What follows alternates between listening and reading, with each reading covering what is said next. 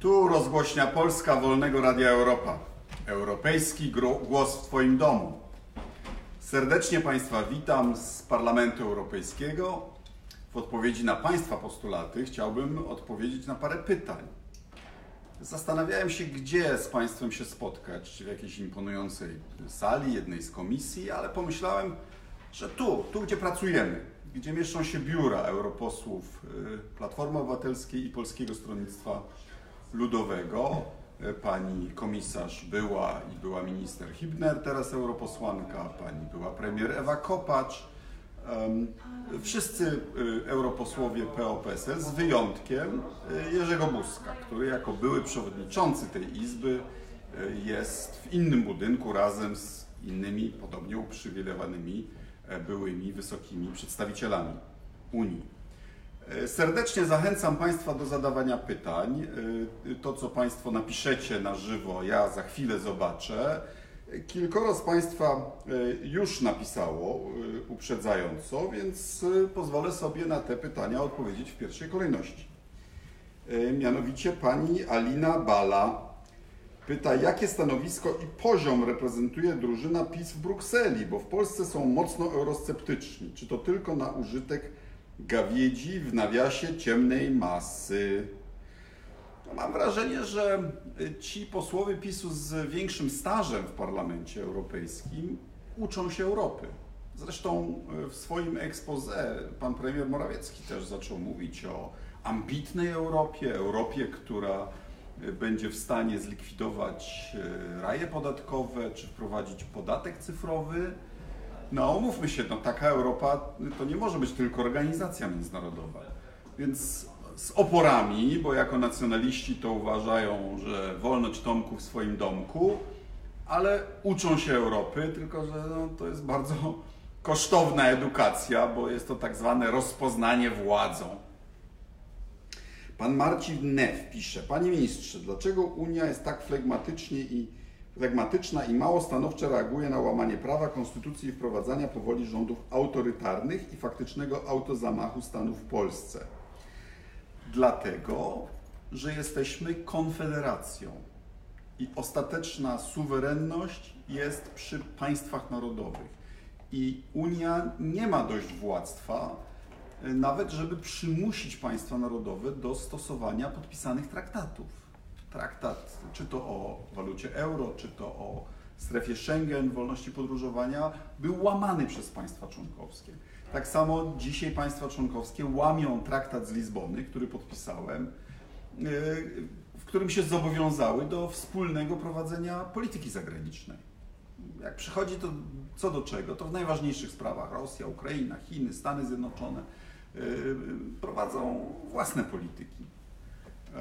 Więc nie spodziewajmy się, że Unia nas wyręczy w walce o demokrację, czy że z poziomu Unii można załatwić te sprawy, y, z którymi sobie nie radzimy w Polsce.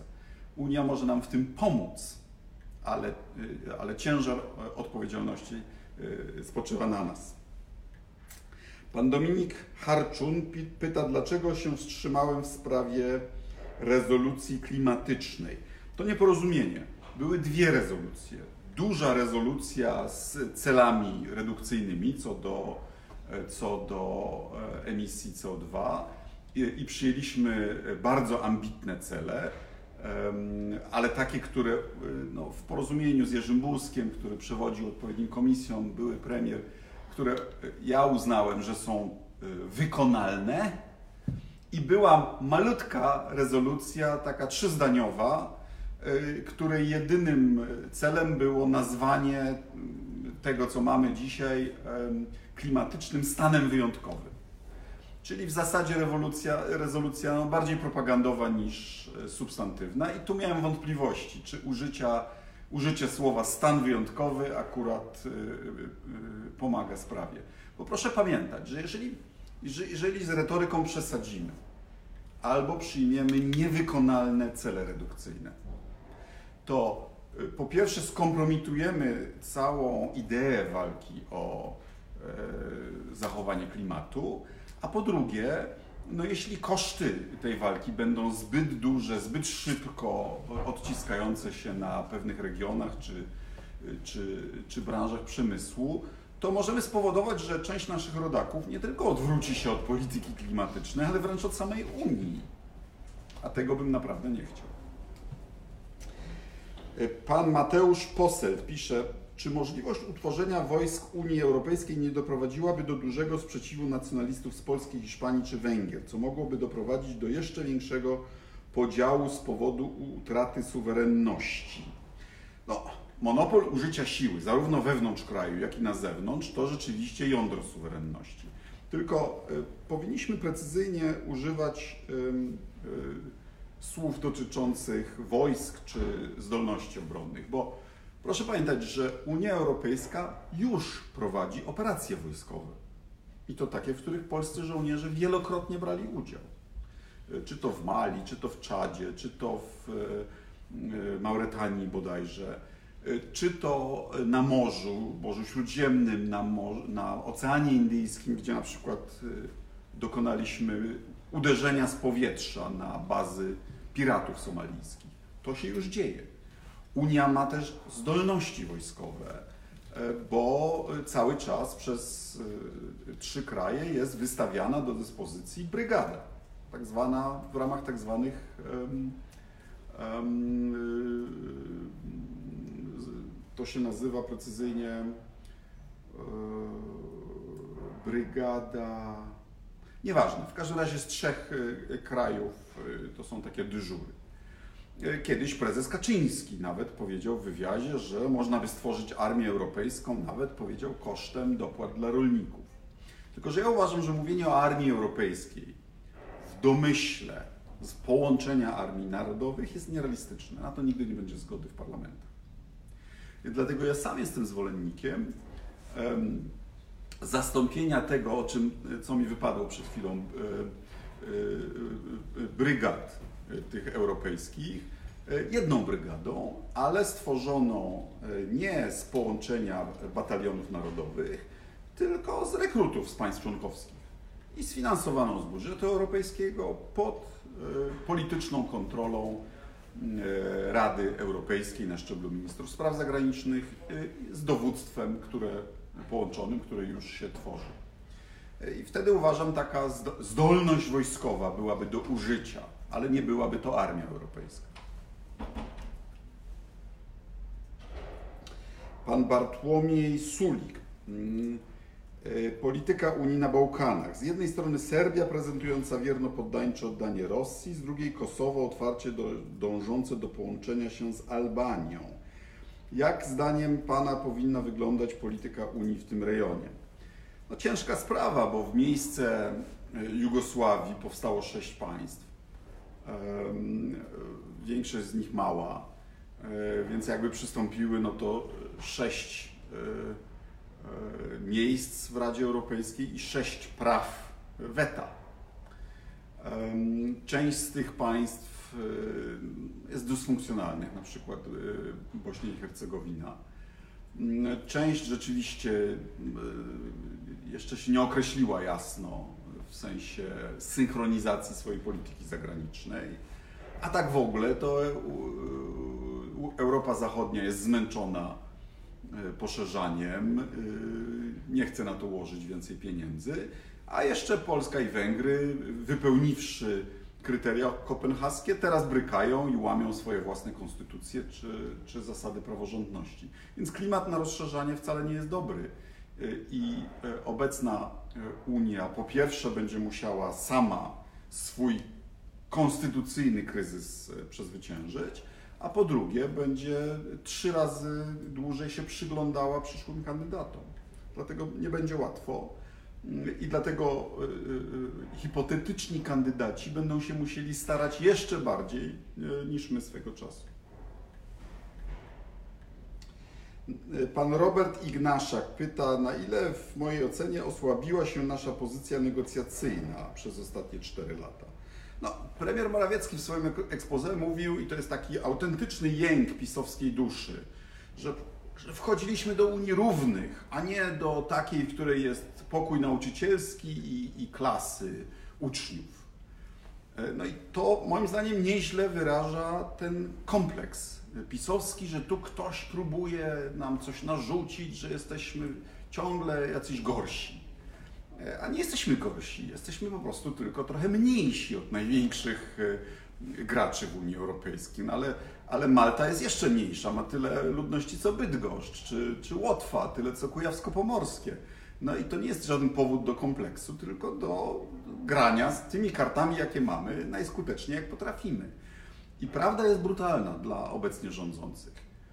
Otrzymali Polskę w spadku od poprzedników, która była nie tylko w pokoju nauczycielskim, wśród tych większych krajów, ale była na granicy gabinetu dyrektorów. To znaczy, gdybyśmy prowadzili rozsądną politykę zagraniczną, Polska mogłaby dzisiaj wchodzić do triumviratu w miejsce Brytyjczyków, bez którego żadna ważna decyzja w Unii by nie zapadała. Niestety to zostało zmarnowane, bo PiS się uczy Unii, ale za wolno. E, pani Natalia Matiaszczyk pyta, czy inicjatywa Trójmorza przy założeniu, że nie ma być konkurencją dla Unii, jest dobrym pomysłem. No, jeżeli nie ma być konkurencją dla Unii, czyli nie ma być projektem geopolitycznym, czyli ma być projektem wewnątrz Unii Europejskiej, to jako projekt na przykład promowania połączeń drogowych czy y, łączenia systemów gazociągów y, czy sieci elektroenergetycznych, to, to jako pro, projekt infrastrukturalny jest to coś, pod czym się obiema, obiema rękoma podpisuje. Natomiast PiS sobie wyobrażał, że to będzie jakaś Unia BIS, w której Polska, czyli prezes Kaczyński, będzie rządził. No i tego nie ma i nie będzie, bo po pierwsze nikt za Polską nie chce iść, a po drugie to Unia ma realne środki e, na inwestycje i na oddziaływanie na zewnątrz. Pani Marysia Zarzycka, którą serdecznie pozdrawiam, bo widzę jej aktywność i na Facebooku i na e, Twitterze, pyta, Panie Marszałku, czy zagłosuje Pan za zastosowaniem artykułu 7? No, jeśli polski rząd złamie na przykład wyroki Trybunału Sprawiedliwości y, Unii Europejskiej, no to nie będzie wyboru. Póki co w kluczowych momentach się cofną. No ale z drugiej strony teraz próbuje zastraszać sędziów. Y, y, znaczy, sprawy w sądach trwają jeszcze dłużej niż kiedykolwiek, a teraz już jest otwarta walka z niezależnymi sędziami. Dyscyplinowanie sędziów za wyroki, które ogłaszają. No, przed tym ostrzegaliśmy, no i, i, i to potwierdza podejrzenia o upartyjnienie yy, systemu sprawiedliwości, a to jest niezgodne z traktatami i także z artykułem 7. Pan Robert Ignaszak yy, pyta, czy po Brexicie realne jest powstanie strefy wolnego handlu między Zjednoczonym Królewskim a Stanami. Oczywiście, że jest realne. Tak samo jak realne jest powstanie strefy wolnego handlu między y, Zjednoczonym Królestwem a Unią Europejską. Tylko pytanie, na jakich warunkach? I e, e, Zjednoczone Królestwo dzisiaj ma pełen dostęp. Jest nie tylko członkiem strefy wolnego handlu, ale jest członkiem jednolitego rynku. E, jest członkiem największego jednolitego rynku i największej strefy wolnego handlu na świecie. I Um, uważam, że e, e, w przyszłym roku się okaże, gdy spróbują otworzyć negocjacje z, no, z nami, czyli połową ich handlu, i ze Stanami, czyli 20% ich handlu, że, że dobrze już było, że, że warunki, jakie dostaną i od Unii, i od Amerykanów, będą gorsze od tego, co mają dzisiaj. No Tony Blair, były premier Wielkiej Brytanii, powiedział, że e, Brexit będzie E, e, painful or pointless, czyli albo będzie bolesny, albo jest e, zbędny. No i, i tak, tak prorokuje będzie. Kuba Wojciechowski, czy Polska jest ważnym graczem na arenie międzynarodowej? Jak zmieniło się postrzeganie Polski w Europie przez ostatnie 4 lata? No, z jednej strony byliśmy niestałym członkiem Rady Bezpieczeństwa, no ale z drugiej strony już przestaliśmy być wzorem do naśladowania. No, weźmy Ukrainę. Ukraina już nie prosi o polską mediację. Mamy proces normandzki zamiast tego, w którym to ja zabierałem ministrów e, spraw zagranicznych Trójkąta Weimarskiego do Kijowa. No więc jeśli nawet Ukraina widzi, że Polska nie jest i, i dla niej w stanie nic załatwić w Unii Europejskiej, no to orientuje się na tych, którzy są w stanie na przykład zamknąć jakiś, jakiś e, paragraf negocjacyjny, czyli na Niemców, a my sami z głupoty, z krótkowzroczności, z zacietrzewienia, z nacjonalizmu e, oddajemy pola innym. E, no niestety, ta gra międzynarodowa jest taka, że jak ktoś popełnia błędy, to ktoś inny na tym zyskuje. Racjonalna Polska pyta, czy ośmiorniczki goszczą jeszcze czasem w Pana jadłospisie? Nie cierpię tego. E, ośmiorniczki co prawda były darmowe i to była po jedna. Jedna ośmiorniczka dla Rostowskiego, jedna dla mnie od szefa kuchni, ale muszę się przyznać, że nabrałem urazu e, do, e, do tego dania i unikam, no bo, bo, bo były darmowe, czyli a są tanie, ale okazały się kosztowne. E, pan Michał Grabowski zapytał na Twitterze, czy Polska e, powinna stawiać na większą współpracę z Chinami. A w pewnym sensie oczywiście tak, bo to jest wielkie mocarstwo, które wraca na swoją pozycję sprzed 200 lat największej gospodarki i być może największego mocarstwa świata. E, w sensie handlowym, no to tak jak większość krajów, mamy gigantyczny deficyt handlowy z Chinami. E, w sensie politycznym e, Polska e, za naszych czasów zaprosiła po raz pierwszy od ćwierć wieku premiera Chin i byli, jesteśmy liderem procesu relacji szesnastki europejskiej z Chinami. Wiele z tego nie wynika, ale oczywiście z Chinami powinniśmy mieć stosunki nie tylko handlowe, bo to jest, no, w końcu dzieli nas od Chin tylko jeden sąsiad. Ank Strauss, nie wiem czy pan, czy pani, ale pyta o powołanie wspólnej europejskiej armii. To już chyba było. Jakie tematy były poruszane ostatnio na spotkaniach grupy Bilderberg? A, wiedzą Państwo, mógłbym żartobliwie odpowiedzieć, że to jest tak tajne, że nie mogę nic powiedzieć, bo by mnie rozstrzelali. A mówiąc poważnie, no, to są bardzo dobre konferencje, gdzie na przykład ostatnio mieliśmy arcyciekawą prezentację na temat um, komputerów kwantowych. Może niektórzy z Państwa wiedzą, że Google się chwali, że skonstruował pierwszy działający komputer kwantowy. No to jest taki komputer, który rozwiązuje w kilka minut problemy, który zwykły komputer, e, na które zwykły komputer potrzebuje tysięcy lat i wdrożenie komputeryzacji kwantowej miałby, miałoby na przykład y, ten skutek, że y, one by łamały wszystkie dostępne szyfry, a więc na przykład wszystkie tajemnice bankowe, wszystkie konta mailowe, wszystkie depesze dyplomatyczne. Więc ten, kto pierwszy posiądzie działający komputer y, kwantowy, będzie rządzić światem. Jest to niestety rywalizacja między prywatnym sektorem w Stanach Zjednoczonych, a państwowym sektorem w Chinach. My jako Europa, o Polsce nie wspominając, nawet nie jesteśmy w tej konkurencji. Pan Krzysztof Matuszak pyta, którego kandydata popieram w prawyborach y, Platformy Obywatelskiej, czy głosowanie będzie tajne. Zakładam, że będzie tajne, bo w Platformie decyzje kadrowe y, prawie zawsze są tajne. A w sprawie wyborów się nie wypowiadam, bo, bo, bo rozważałem udział w nich i jest mi y, niezręcznie. Poprę z całego serca czynem tego, kto je wygra. Pan Gustaw y, Słowikowski. Dlaczego państwa, pańskie środowisko od lat bagatelizuje kwestię dobrych relacji z Białorusią? No, tu nie przyjmuję y, tego zarzutu, gdyż um, witamy pana europosła Halickiego. Może przywitajmy się krótko z, z tej strony. Z nasz, jesteśmy na żywo na Facebooku, odpowiadam na pytania. E, lider naszej delegacji przed chwilą. Witam serdecznie i pozdrawiam. Przed chwilą y, byliśmy razem na spotkaniu z panem marszałkiem Grodzkim. Chciałem powiedzieć, bardzo ważny dzień w Brukseli.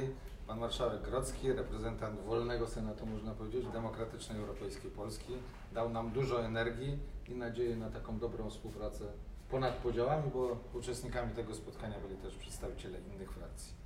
Dziękuję bardzo. Pozdrawiam serdecznie. A ja wracam do Białorusi. E, No, przypominam, że e, kilka razy odwiedziłem Białoruś, w tym e, razem z ministrem spraw zagranicznych Niemiec. Oferowaliśmy prezydentowi Łukaszence dużą europejską pomoc gospodarczą w zamian za niefałszowanie albo przynajmniej mniejsze fałszowanie wyborów, bo uważam, że Białoruś jest ważna. Że jednak 30 lat odrębnego państwa robi swoje. Białoruś to przecież tak naprawdę tradycja Wielkiego Księstwa. E, bo ze strony pokądzieli jesteśmy ze Stołpc, e, więc mamy sentyment do Białorusi. Oczywiście Białoruś jest w bardzo trudnej sytuacji.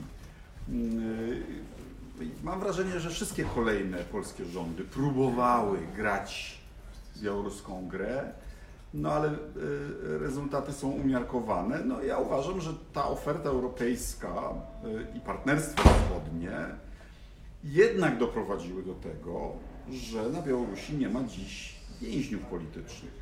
Czego nie można powiedzieć czy o Azerbejdżanie, czy o naszym sojuszniku Turcji. Więc oczywiście mogłoby być znacznie lepiej, ale mogłoby być też znacznie gorzej. Kolejne polskie rządy podtrzymały finansowanie e, telewizji Bielsat e, i upominały się także o prawa mniejszości e, na Białorusi. No ale, ale, ale wiemy, jak, jak w tym kraju jest. E, Pan czy pani Poseltus pyta o europejskie wojska obronne, to już było. A pan czy pani Mad Max XX8484 pyta, dlaczego koalicja obywatelska nie wystawi na prezydenta pana, czyli zdaje się mnie, albo pana Arłukowicza, tylko panią Kidawę, która nie ma żadnych szans z Dudą. Specjalnie chcą przegrać. Nie, nie uważam, że nie ma żadnych szans, wręcz przeciwnie, uważam, że jeśli, że nasz kandydat, e, e, ten, który wygra wybory, zapewne przejdzie do drugiej tury, no a w drugiej turze to y, uważam, że to będzie wyrównana rywalizacja, której będę głosował i wspierał kandydata Koalicji Obywatelskiej.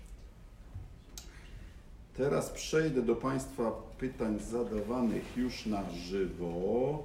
Spróbuję je tutaj na żywo sobie odpalić, jeśli zdolności techniczne mi na to pozwolą. Yy, Muszę wejść pod pineskę. Moment, tu już mam pineskę. Teraz jesteśmy na żywo, tak jest. Yy, widzę już Państwa pytania. Pani Grażyna Bartosz, yy, czy doczekamy się w najbliższej przyszłości waluty euro? A, bardzo dobre pytanie. Yy, yy, Oczywiście z przyjęciem waluty euro wiążą się pewne ryzyka, no bo to, że można własną walutę zdewaluować w okolicznościach jakiegoś szoku zewnętrznego, to jest pewien atut makroekonomiczny, ale ja uważam, że argumenty za przeważają, bo y, no ci z Państwa, którzy mają kredyty, wiedzą ile płacą w złotówkach. 6-7%. Stopa procentowa w euro y, jest bliska zeru. Plus marża banku, to mówimy o kredycie mieszkaniowym czy obrotowym dla firmy rzędu 2-3%. Czyli ol, olbrzymia różnica. Zarówno dla polskich rodzin byłyby, byłaby większa zdolność kredytowa do zakupu mieszkania czy, czy remontu, no i przede wszystkim dla polskich przedsiębiorców kapitał mieliby w tej samej cenie, pożyczając w euro, co ich konkurenci z Niemiec czy, czy z Francji. A ryzyka kursowego by nie było, bo zarabialibyśmy też w euro, bo to byłaby nasza waluta. Przy przejściu na walutę euro wszystkie Państwa kredyty ze złotówek byłyby przewalutowane na euro i płacilibyście Państwo za kredyty y, stopę procentową w euro, czyli co najmniej o połowę niższą. A to by było gigantycznym kopem dla polskiej gospodarki i dla naszej zamożności. Także ja jestem za. Y, Niestety przez kryzys finansowy y, kiedyś 80% z Polaków było za, teraz 30%. U władzy mamy nacjonalistów, którzy, y, którzy mają hopla na punkcie tak zwanej suwerenności i oczywiście nigdy y, y, na ścieżkę wejścia do euro nie wejdą, Y, ale pamiętajmy, że, że się do tego zobowiązaliśmy w traktacie. Nasz traktat akcesyjny mówi, że Polska wejdzie do euro, bo to jest waluta Unii Europejskiej. Tylko nie jest powiedziane kiedy i po jakim kursie. Ale ja uważam, że powinniśmy na tą ścieżkę wejść. Co y, pani, pan Andrzej Mandryka, co uważa pan na temat aktywności politycznej polskiej młodzieży? Czy pańskim zdaniem wróży dobrze na przyszłość, czy raczej jest zbyt mała? No ja uważam, że ostatnio się młodzież z, y, zaktywizowała w obronie klimatu, ale też widzę w obronie sądów, czy, czy w ogóle w ostatnich wyborach. No u nas w Kujawsko-Pomorskiem na przykład młodzi demokraci bardzo prężnie działają, byli także tutaj w Brukseli, no bo widzą ten związek między polityką a własną przyszłością i słusznie. Bo decyzje polityczne, które zapadają, czy to w Warszawie, czy w Brukseli, najbardziej wpłyną wpłyną, wpłyną na młodzież, bo to ona będzie musiała dłużej z tym żyć niż my. Pan Jakub Wojsyk, czy Pana zdaniem Donald Tusk jako szef IPP będzie surowy czy wyrozumiały dla Fideszu? Wszak ma dobre relacje osobiste z Viktorem Orbanem. Ciężka sprawa, no bo z jednej strony Fidesz łamie zasady, no takie, takie no tego, że jak uniwersytet jest amerykański z liberalno-konserwatywnym rektorem, no to, to uniwersytetów się na Hama nie zamyka, czy, czy wypędza z kraju, czy no, nie tłamsi się mediów prywatnych, bo, bo państwowych to oczywiście zrobili to samo co w Polsce. Yy, więc no, to są działania niezdo, niezgodne z wartościami yy, grupy chrześcijańsko-demokratycznej. No ale z drugiej strony ona ma mniej europosłów w obecnym parlamencie, więc jak wy, wyrzucimy Fidesz, to, to, to stracimy na znaczeniu w, tu w polityce europejskiej. No więc Tusk ma, ma, ma, ma nie lada orzech do, do zgryzienia i spodziewam się intensywnego e, dialogu z premierem Orbanem. Pani Małgorzata Arslan. Serdecznie pozdrawiam z Monachium. Czy doczekamy się kiedyś pańskiego powrotu do polskiej polityki i naprawienia naszych stosunków międzynarodowych? No, dziękuję za tą sugestię, że byłbym do tego zdolny, ale ja uważam, że jestem w polskiej polityce. To Parlament Europejski to jest nasz parlament, y, w którym jesteśmy na mocy ratyfikowanych traktatów, czyli naszego prawa wewnętrznego. I tutaj też można ważne rzeczy y, y, robić i, i, i- i o polskie sprawy zabiegać.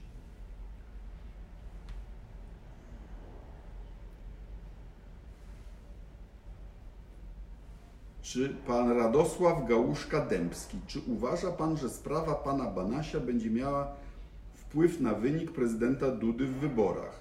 No mam taką nadzieję, no bo jak się, jak się y, y, powołuje o kimś, o kim władze PiSu wiedziały, że ma kłopoty w oświadczeniach majątkowych, jak się y, buduje obraz kryształu i pancerza, a potem się okazuje, że że do Banasia dzwonią e, gangsterzy o dowolnej porze dnia i nocy, e, no to, to po pierwsze pokazuje tą, całą e, pisowską hipokryzję, bo Banaś, prawda, nigdy nie rozstaje się z różańcem, oni wszyscy są tacy pobożni, tacy uczciwi, wystarczy nie kraść.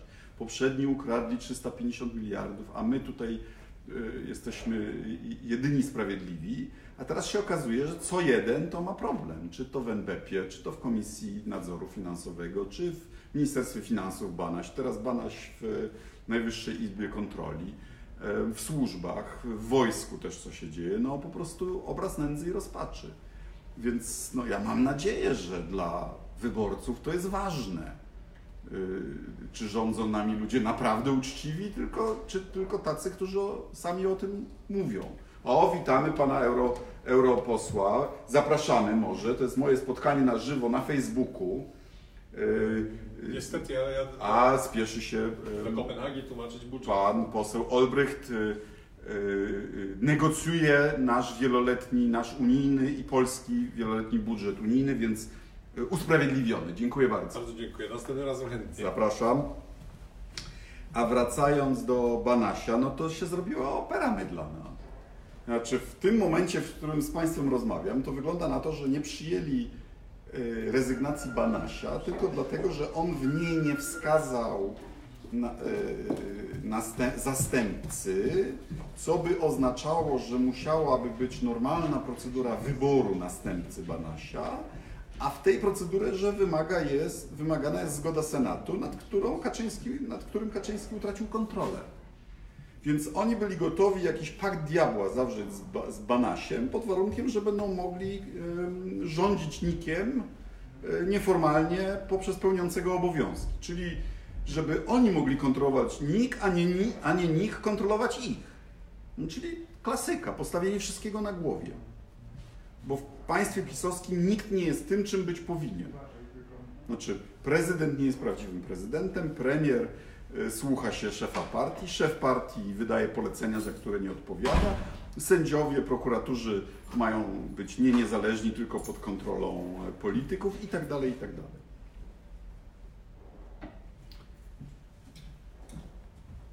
Panie ministrze, pyta pan Julian Franciszek Rembelski, czy gdyby stanowisko przewodniczącego Platformy Obywatelskiej piastowała inna persona, czy pana decyzja dotycząca startu w prawyborach byłaby odwrotna?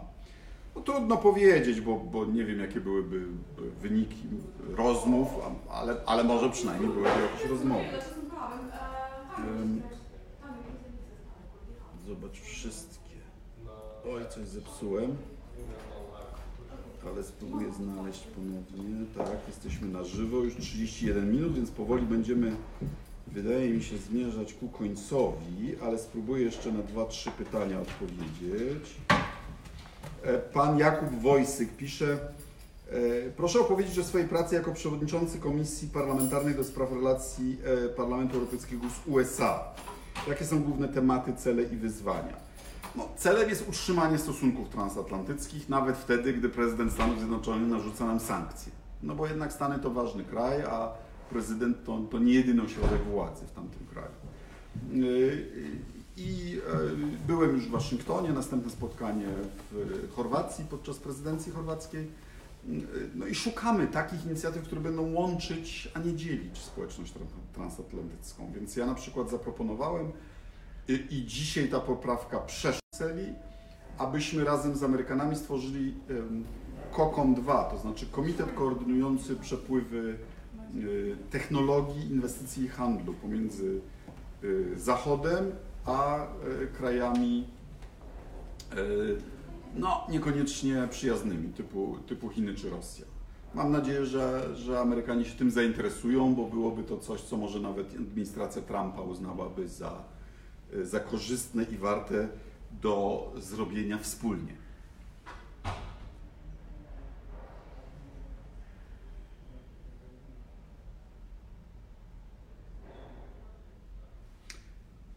Pan Jakub Szegda pyta, czy obiekcje Putina pod adresem NATO, rozrastania się NATO są przejawem kampanii wewnętrznej, czy możemy się spodziewać jakichś ruchów na arenie międzynarodowej?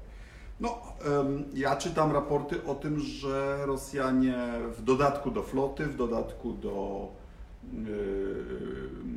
helikopterów, myśliwców, broni przeciwlotniczej rozważają umieszczenie e, w ok, ok, okręgu królewieckim e, dywizji e, zmechanizowanej jako reakcję na obecność amerykańską na wschodniej flance. No, ja uważam, że, że, że jeśli to będzie właśnie te- tych kilka brygad zachodnich, jedna dywizja rosyjska, to, to może to będzie taki pułap, na którym jedni i drudzy poczują się upewnieni, bezpieczni i, i ponad to już nie ma co e, eskalować, bo przecież e, nam nie chodzi o to, żeby Rosja się czuła e, zagrożona, tylko żebyśmy my nie czuli się zagrożeni. I może zakończmy pytaniem pana e, Andrzeja e, Mandryka. Jakie są dalsze perspektywy integracji europejskiej w świetle Brexitu? Co z dalszym rozszerzaniem?